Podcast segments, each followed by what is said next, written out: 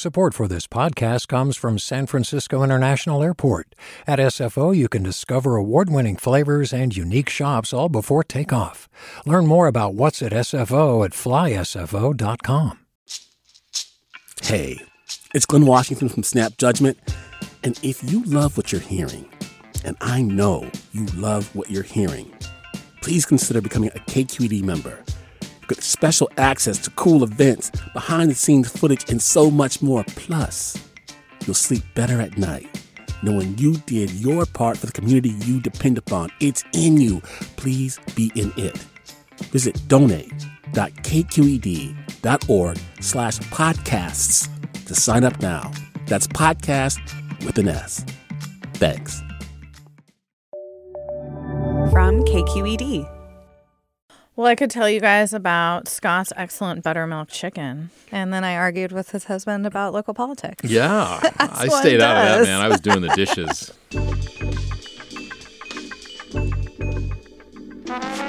this is Political Breakdown from KQED in San Francisco. I'm Scott Shafer. Today on the Breakdown, our Friday look at some of the top stories bubbling up in the world of politics this week, including new fundraising totals in the U.S. Senate race, showing Adam Schiff with a huge money advantage over fellow Democrats Katie Porter and Barbara Lee, along with Republican Steve Garvey. Plus, does the GOP have a Taylor Swift problem? They sure do seem obsessed with her, and her romantic relationship with Kansas City Chiefs football star Travis Kelce will dig into some dubious conspiracy theories about them before next weekend's Super Bowl. And joining me today, as they do most Fridays, KQED's Marisa Lagos and Guy Marzorati. Hey, you two. Hey. Hello. Happy Friday. Happy Friday. Well, let's start with that Senate seat and some of the money, the battle for that uh, race. That race is really heating up. We got some uh, money numbers this week. The ballots are arriving next week. Let's look at, at the money a little bit here. Let's look on ca- cash on hand is really the big number because that tells you how many resources they have going into these final weeks. And in that regard, you know, Adam Schiff, he, he's got Head and shoulders. $35 million. That is twice as much as the others combined. Katie Porter coming in second with about 13 million. Barbara Lee from Oakland, less than a million. And then Steve Garvey, batting cleanup uh, with about three hundred and eight thousand dollars. So I guess it you would not unexpected, Marisa, but you know that is really uh, a big advantage for him, and he's already his name ID is already pretty high too. Yeah, and I mean, we saw this coming into this year where I think in the last uh, campaign finance reports, he had more cash on hand than the president's campaign did. Now, of course, asterisk, asterisk, but it it does just show you he is a prolific fundraiser. He has gotten a lot of support from other members of Congress um, who may be helping him, including Nancy you know. Pelosi. Yeah, and I think, um, I mean, one number that stuck out to me in some of this coverage was that he's spending about $13 million on ad buys right now. I think uh, maybe is that TV or digital, uh, which is the same amount Katie Porter has on hand. So, a just in general, if you're going to be watching, say the Super Bowl, expect to see, I would imagine, in California, some of these uh, ads popping up. Absolutely, and I think there was one even in the uh, conference championship uh, last weekend, if I'm not mistaken. Um, and of course, you know, a guy we covered Katie Porter's races down in Orange County. She spent $29 million just getting reelected in the last cycle. And that really drained her resources. So it kind of put her at a, you know, at a disadvantage going into this race. It did. She had to make that kind of late push to hold off Scott Baugh um, and, and tap a lot of these resources. But can we talk about Steve Garvey? I mean, we've been, we've been waiting to see these financial numbers because for a lot of months at the end of 2023, it was like, what is Steve Garvey doing? He's not right, out we thought maybe he campaigning. was so the, the theory money. was he was out raising money. And then you look at these numbers and yeah, wh- what was it all for? I think this really goes back to something that's evolved over a number of years, which is the uh, kind of falling apart of the financial base of Republican candidates in California. I wrote about this back in 2018 with the governor's race, where you saw a lot of the big donors who supported Meg Whitman when she ran against Jerry Brown, supporting Gavin Newsom, Antonio Villaraigosa by 2018, because you just you ended up in a situation where these corporations felt like there was no longer a point to be supporting Republicans, they felt like, look, let's at least maybe get in the good graces of who, whoever is going to eventually win this seat. And so you now end up in a situation where it might only be a self funding candidate who can actually be financially uh, competitive on the Republican side because you just don't have that same base anymore. Well, one caveat I would say is there is still a lot of money in California for Republicans. I mean, I think California is the biggest source of donations for Donald Trump, Kevin McCarthy, but hugely they're prolific. not looking at state offices. Right. Though. No, yeah. exactly. And I think that's the point is that they haven't won a statewide race since 2006. So why put a lot of money? I mean, I think even if Garvey manages to get into the November runoff with Adam Schiff, I mean, he's not going to raise money. I mean, why would you give money to somebody who's very, very unlikely to to win in right. November. And like, let's be clear, ballots are going out now. So his campaign is saying, well, we did much better since that filing period ended in this first month of 2024. Cool, you better start spending that money then because, you know, voters are going to be making this decision really in the next couple of weeks, which I think, you know, leads us to Barbara Lee. And we've known since the beginning of this race that it would be more difficult for her to raise money. It is unfortunately the reality, especially for women of color. Um, and I think in general, you know, she is doing well on the campaign trail and she's out there, but she just doesn't have the funds to put her name, you know, on these TV ads, on these digital ads that honestly, like every time I turn on my computer or, or TV, I'm seeing Katie Porter and Adam Schiff. Yeah, and I remember when she jumped in, she said, look, I it's not that I haven't been able to raise money for myself. I've been raising money for other candidates and other causes. Now I can raise it for myself, but that really just hasn't translated, guy. We haven't, uh, and some of those are some of the, you know, those are sort of structural barriers and problems that women generally, but especially women of color have.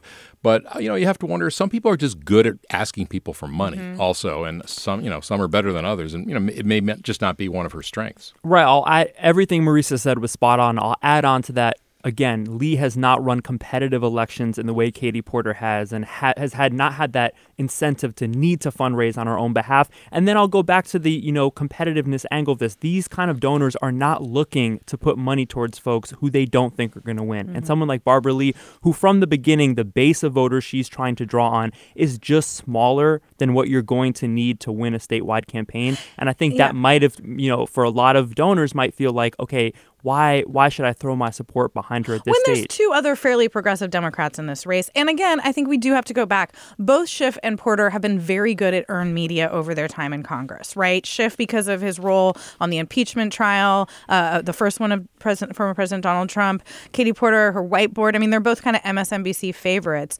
Um, but and I, I just we we got to talk about this. You know, we saw former Senator Barbara Boxer, a really sort of huge name in California politics, come off the sidelines this week and say she is going to support Schiff. She had said, "I'm not going to make an endorsement before," and, gave really threw an elbow at Katie Porter. At Porter, and then we saw this big LA Times story come out this week, kind of just about the fact that Porter, I think, came in, ran as an outsider, has really sort of burnished that populist kind of consumer advocate credentials, often at the price of her relationships with other members of Congress. She wants to, you know, ban stock trades, do a lot of things that's not very popular. Yeah. And well, and she's, she's the only of those three Democrats. She's her web page is the only one that doesn't have an endorsements list mm-hmm. at the mm-hmm. very, That's not what she's. Yeah, that's I mean, not her this, strength. This, dy- this dynamic is tied to what we're talking about with the fundraising, though, because Boxer's uh, endorsement came on the heels of this really interesting dynamic of Adam Schiff including Steve Garvey in a campaign ad, right. basically trying to play prop with this top up. two system and, and prop him up.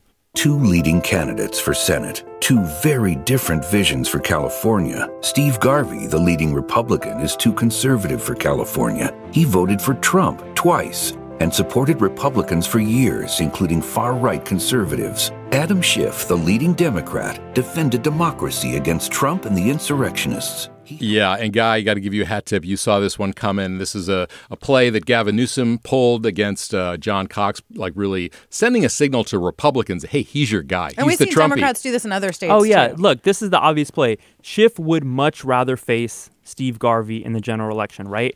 He looks at a situation in which Steve Garvey can't really afford to put his own message up there statewide. So Schiff is doing it for him. And yes, mm-hmm. we've seen this debate among Democrats like, is this a good idea? You hear some people say, like, oh, well, you're elevating someone whose positions you disagree with and you're helping them get one step closer to being a U.S. Senator. On the flip side, this is politics. The goal is to win. And I think Schiff elevating a candidate like Garvey is is something that ultimately will will help him in a general election. We're going to take a short break. We're going to continue the conversation when we come back. You're listening to Political Breakdown. I'm Scott Shafer. We will be right back.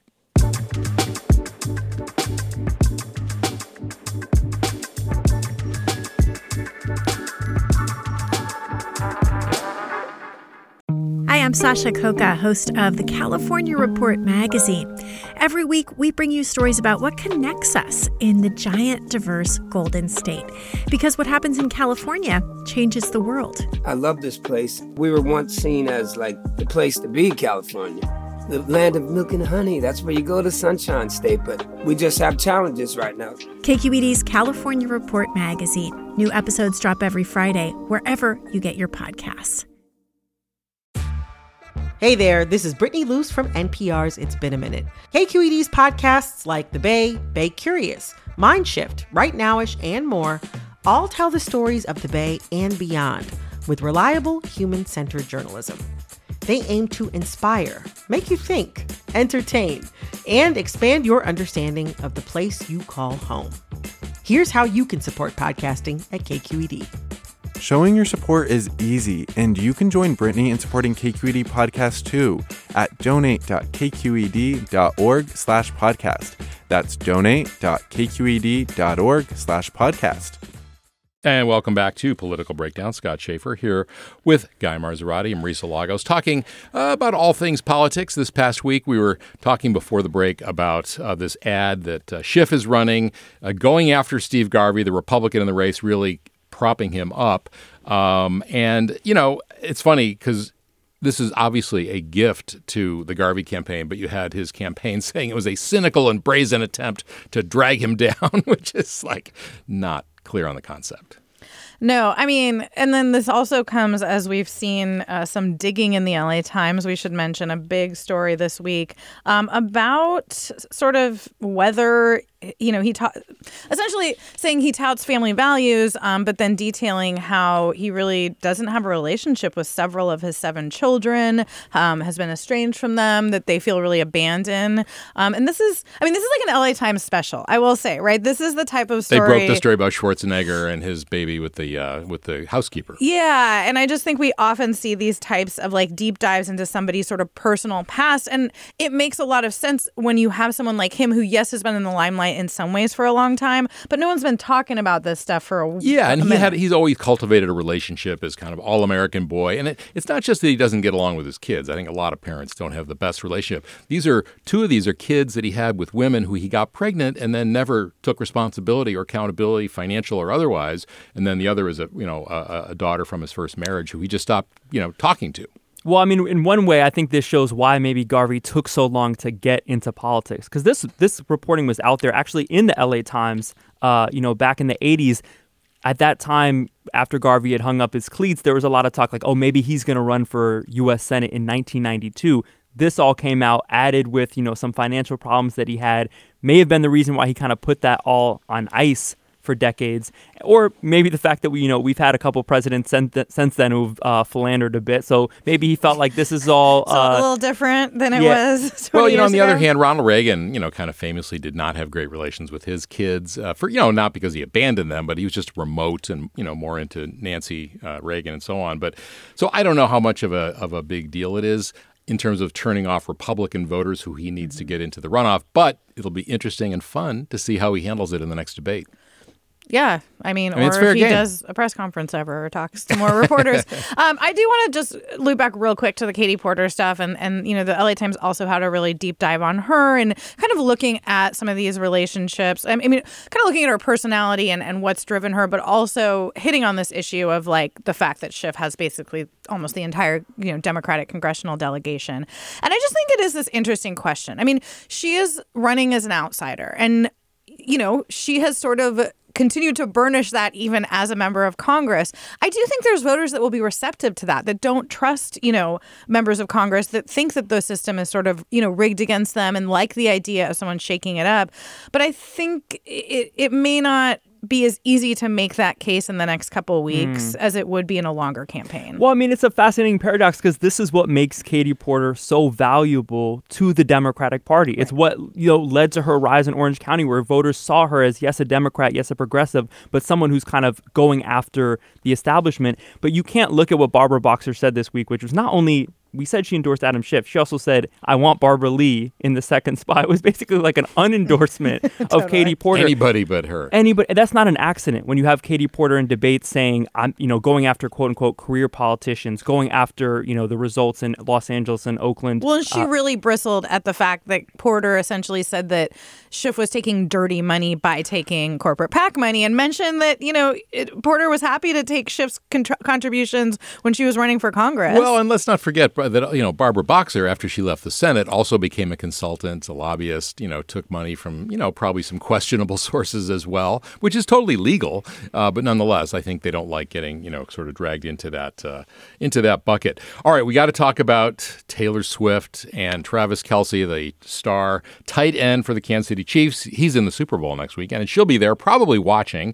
Um, and this has just sent the right bonkers. Uh, you know, Travis Kelce, he's kind of a pro-vaccine guy. He's done commercials for that. Travis uh, Kelce also, you know, dating her for a while, and she is a, like what a billionaire and a successful, strong woman. and very popular and extremely party popular. lines. Yeah, and country, you know, country music roots, uh, and yet she's being sort of threatened or I mean, we- warned we by gotta- Fox. Yeah, I mean, it's always a hard line. We don't want to like be spreading conspiracy theories, but some of these are just so ridiculous. I do think we should talk about like this idea that she's a George so- Soros plant, that the entire sort of Chiefs getting into the Super Bowl was a conspiracy um, that is all going to help sort of Biden get votes. That the whole thing's a psyop, essentially. I mean, if you're if you know what that means, you're terminally online, and, and there's other things. But Get off. I just think that this also gets to. I mean, some of this is like. I, think you know it's coming from the more fringe sort of elements of Trump's base and the MAGA movement. On the other hand, this is part of a sort of long history within the Trump campaign and that movement of being pretty misogynistic. And if you look at polling, you know. Biden has been struggling, but the latest polling is showing a, a growing gender gap. Um, and I think you have to take it also in concert with the E. Jean Carroll uh, huge defamation, you know, case that just got uh, a $83 million verdict against Trump. Now her lawyer saying that Trump called her a derogatory name. I mean, I just, it, it makes you wonder sort of what the play is here because it feels like they're kind of skating on thin ice. Also, riddle me this: all the you know conservatives who are upset with Kelce, uh, Taylor Swift, who are they going to vote? Uh, who are they going to support on February 11th in the Super Bowl? The team with SF on their helmet. That's right. The hellscape. And you just couldn't get more all American than this Yeah. this couple, right? I mean, Absolutely. it's Well- wild. Well, Rich Lowry, who's you know a a Republican editor of the National Review, wrote, "It's the cheerleader dating the high school quarterback. It's traditional femininity meets traditional masculinity. It's the pinnacle of success." Now you can you know quibble with that, but the point is, it just looks a little weird. I think to people who aren't really hyper political, but who like Taylor Swift, as many, many, many people do, to see this like going down this rabbit hole. Yeah, it's wild, and it just speaks to sort of where our politics are. And um, yeah, I mean, I, we should say Taylor Swift did endorse Joe Biden in 2020. Uh, you know, stands to reason she might do that again. Apparently, the Yeah. Biden campaign's getting a lot of pressure around that. So uh, stay tuned, I Stay suppose. tuned. But I mean, just again, like this is uh, her tour like changed the economy this world tour she's been on Yeah. um and yeah every 10 year old girl in america is rooting for her Absolutely. if no one else So, uh, as we get to the end here, I do, we do want to mention um, Nancy Pelosi, who has been, uh, you know, i- involved in a couple of things uh, that uh, I wouldn't say, you know, conspiracy theory, but she said on CNN that she would like the FBI to investigate some of the pro-Palestinian protesters, saying that they're tools of Russia. Um, and then there was a, a video that uh, appeared this week. She was in her driveway confronting somebody from Code Pink, which is an anti-war group. They were, you know, in her driveway. It happened to be the one-year anniversary uh, of her of the break into her house when her husband was like savagely attacked. And you know, she says, "Go back to China." Where your headquarters is. And I think we first heard about that, Marisa, and we thought, like, what is she talking about? Like, that just sounds a little weird. But in fact, the New York Times has done some digging on Code Pink and some other groups funded by uh, a pretty, you know, I would say shadowy guy. Yeah, I, I, will say, like, uh, still not a good look what happened. I think, and in both cases, it just because this is such a divisive issue, and so many people really do feel so strongly that have no ties to Russia or China, right, about what's happening in Gaza, and this is what these protests are about. But um, yeah, this wild reporting from last August that really dug into one of the co-founders of Code Pink, which is, of course, this anti-war group that you know came uh, into existence around 2001, um, and his ties to the Chinese government and just the sense that like they have really Code Pink has sort of shifted its uh, rhetoric around China, what's happening to the Uyghurs there, these internment camps, to really defend the Chinese government in ways that are seem very antithetical to what Code Pink has always stood for. Um, I don't know. I feel like there's more to dig into on that, and, and maybe uh, we'll do it on this show. But it is a crazy story and very weird sort of set of bedfellows. Let me just say, though, Pelosi saying that the ceasefire protests connected to Russia and that their financing should right. be investigated by the FBI, that is a monumental claim. I mean, that seems like yeah. something that needs to be backed up with evidence. And especially if you're talking about, you know, the very dark history of the FBI investigating, infiltrating progressive groups in America. I'm serious. That feels like a demand that should be backed up with something. But to your point, Marisa, I mean, there are a lot of very legitimate, irrespective of whatever, wherever some of them may be tied to, that, uh, you know, these are really heartfelt positions, very passionate. I do kind of, you know, question people standing in the driveways of, uh, mm-hmm. of folks who are elected officials. I think they're, you know, they, no matter who you are, what your politics are, you are entitled, I think, to a little bit of privacy.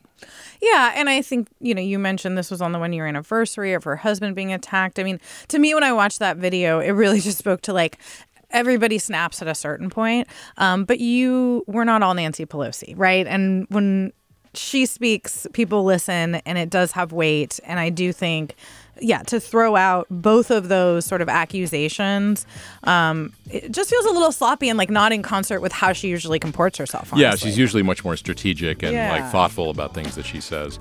All right, well, I think that's going to do it. Uh, have a good. Any, anybody have any like weekend plans you want to share? Kids sports, man. That's all I do. Yeah, I'm hoping to play pickleball, but I don't know the weather forecast. Not promising. How about you, guy? Go Warriors. All right. Well, have a great weekend, you two. You too. Take care. That is a wrap for Friday, February 2nd. Political Breakdown is a production of KQED. Our engineer is Jim Bennett. Our producer is Izzy Bloom. Our team includes Marisa Lagos, Guy Marzorati, Molly Solomon, Otis R. Taylor Jr., and Ethan Tovin Lindsay. I'm Scott Shafer. Thank you so much for listening. Y'all have a great weekend.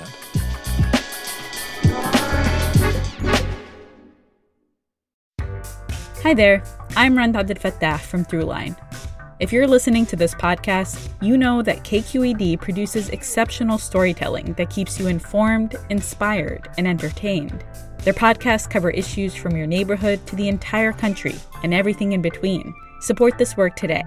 You can help us continue to bring quality podcasts to your ears. Just head to donate.kqed.org slash podcast.